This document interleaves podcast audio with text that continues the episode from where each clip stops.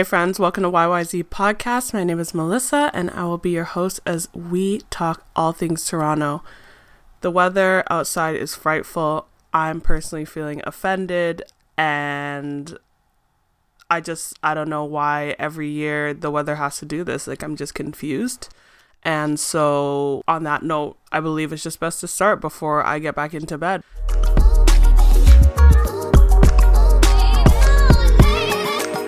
This week, an Pitchfork article had pretty much all of Toronto in its feelings, and with good reason because the article is, well, on Twitter where I first saw it, it had the headline Drake's Toronto. First of all, who's Toronto? Because, okay. Second of all, Drake's Toronto has become a melting pot for Caribbean culture.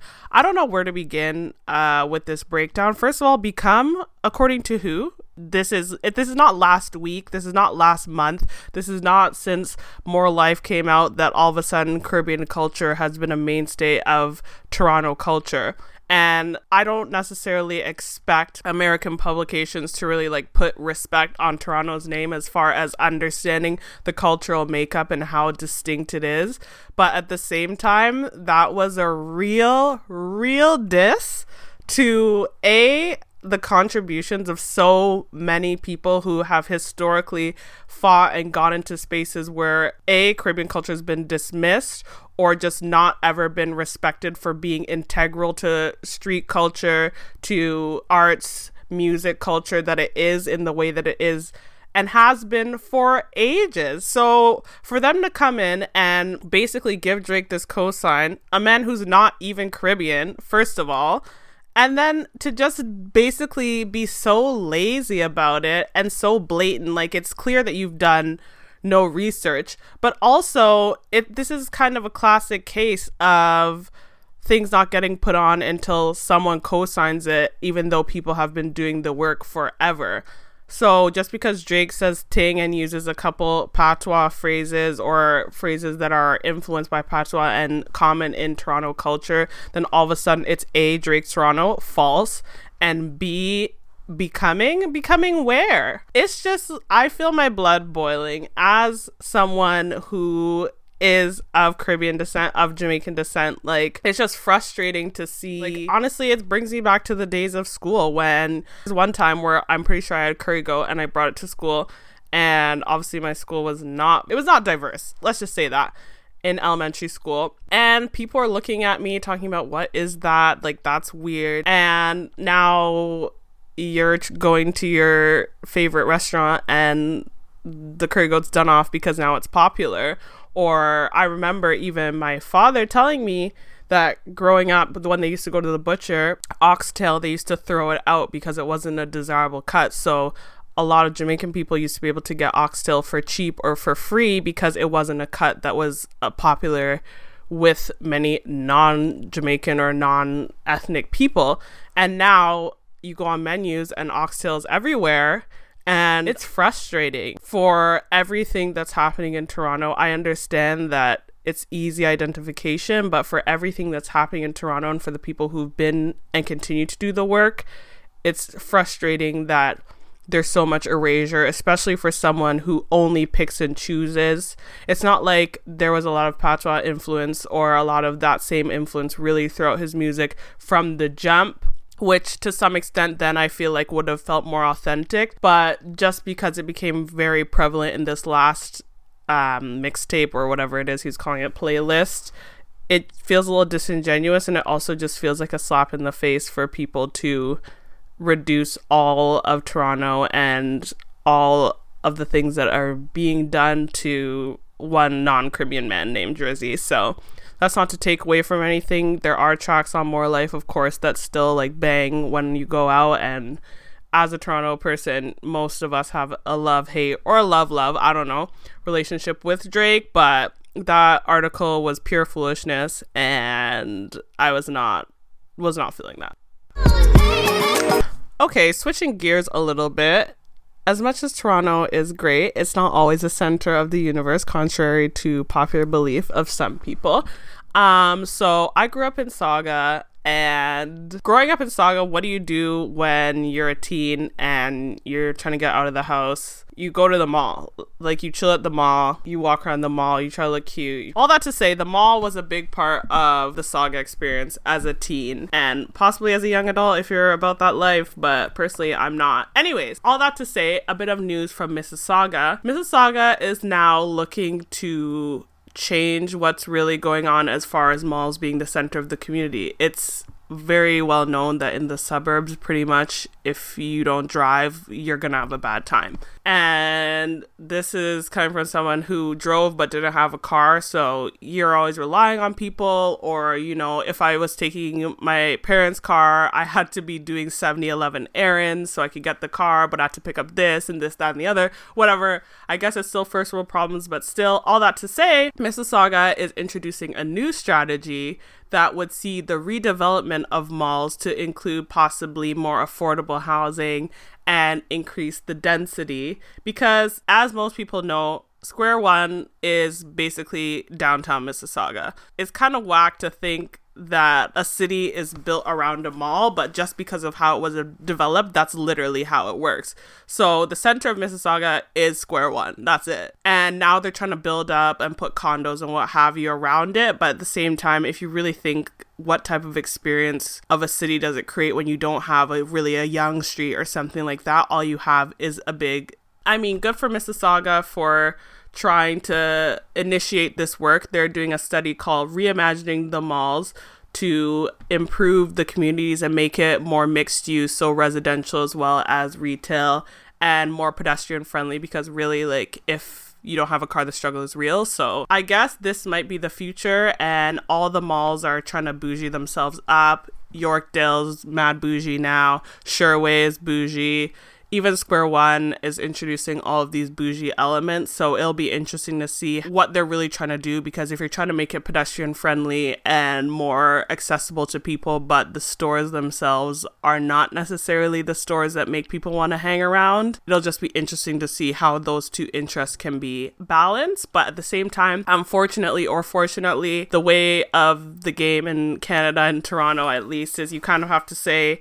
who knows if it's going to be good, but something is better than nothing to a degree. So, I mean, shout out to them for trying to make moves and reimagine what mall spaces can be. So, every now and again, I like to do a little segment we call Nah Fam, which basically focuses on things, people, places in the city that just really deserve a serious side eye. And this week's Nah Fam is dedicated to Dr. Kitty, aka Jing Yi Wang, who is a 19 year old student accused of doing plastic surgery out of her Toronto basement illegally and with no plastic surgery license, in case that wasn't clear from the fact that she does it out of her basement. But, you know, listen, I get it. The rent prices are high everyone's trying to have a side hustle, but I just don't know if my go to would have been giving out illegal plastic surgery.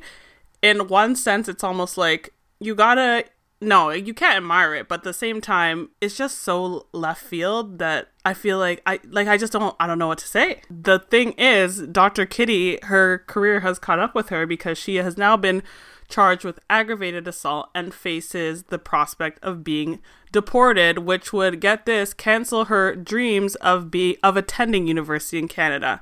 Like, I'm just gonna be real, sis. If you wanted to attend university, I don't think the way to start is to moonlight as a fake plastic surgeon in your basement. The sympathy card, I don't I don't have it. Like we don't we're not to do it. So, good luck to Dr. Kitty. Basically, I don't even know if this warning needs to be made, but at the same time, if you were considering plastic surgery out of someone's basement, let this hopefully serve as an intervention so that you will not consider it.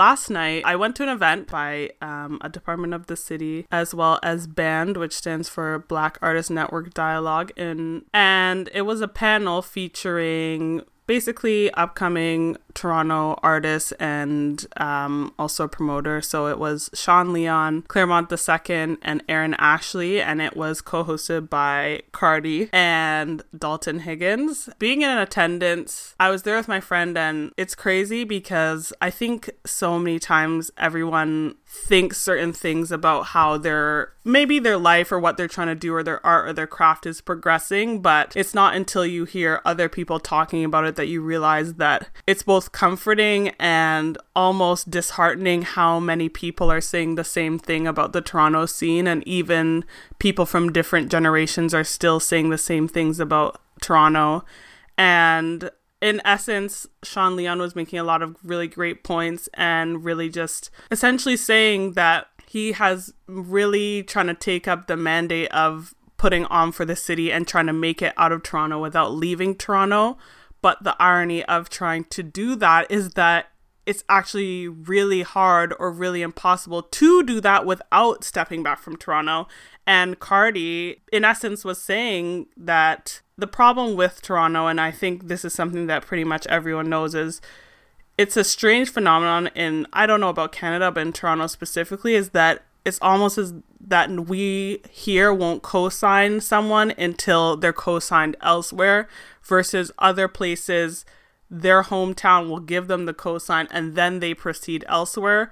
But in Canada, I don't know if it's just because we're so used to being in the shadow of the US that it's common for us to not believe our own hype in a sense or not trust it but it's it's been very much the case that it, you have to blow up somewhere else for you to blow up here but the Toronto cosign is never enough or then you know your show might not sell out until it sells out somewhere else or you get buzz from an international or US publication like Pitchfork for example and Aaron Ashley, who was on the panel as well, really brought up a good point about just the lack of infrastructure that is here. You know, at the end of the day, you can grind and grind and grind on your own and with your people, but if there's not funding, if there's not infrastructure, if there's not venues, if there's not that local hype machine, if there's not that media that is really invested in collectively putting this stuff forward and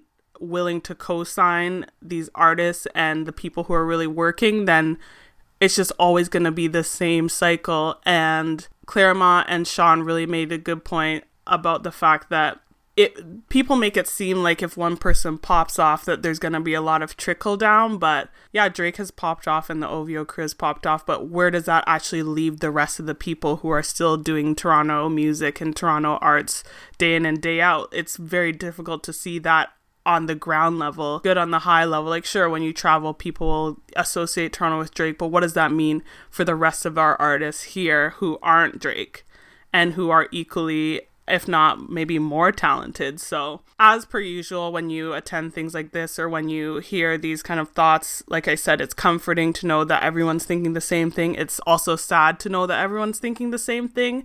And as per usual, you generally leave with more questions than answers, but at the same time, having these talks, like I always say, it's better to have these talks than to not have these talks. So it was informative, it was eye opening, and it was just a fun event. It was a good event. And, you know, it, Band is a great space. It's specifically dedicated to black artists, and I think there really is a need for that type of permanent space. And it was just great to see so many people who were interested in the culture all in one room. So, just overall, a good night, a good event, and just exciting to see how many people are really trying to put on for Toronto and hopefully not get burnt out by how hard it can be sometimes in the city. The temperatures are not the only thing that are is cold here sometimes, but you know, people are trying.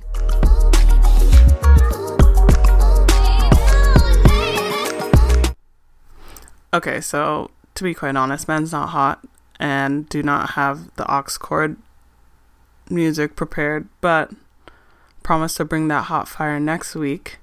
In the meantime, you can take this opportunity to subscribe to the podcast on iTunes, Google Play, or Stitcher. You can also follow the show on Twitter at YYZ Podcast.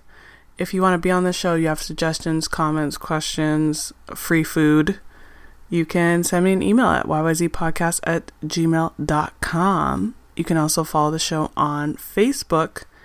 And yeah, that's that's that's all I got. trying to keep the spirits up while this weather is bringing me down because it gets dark before it's even dinner time. So, on that note, podcast music by Simbo. Follow him on SoundCloud. Peace.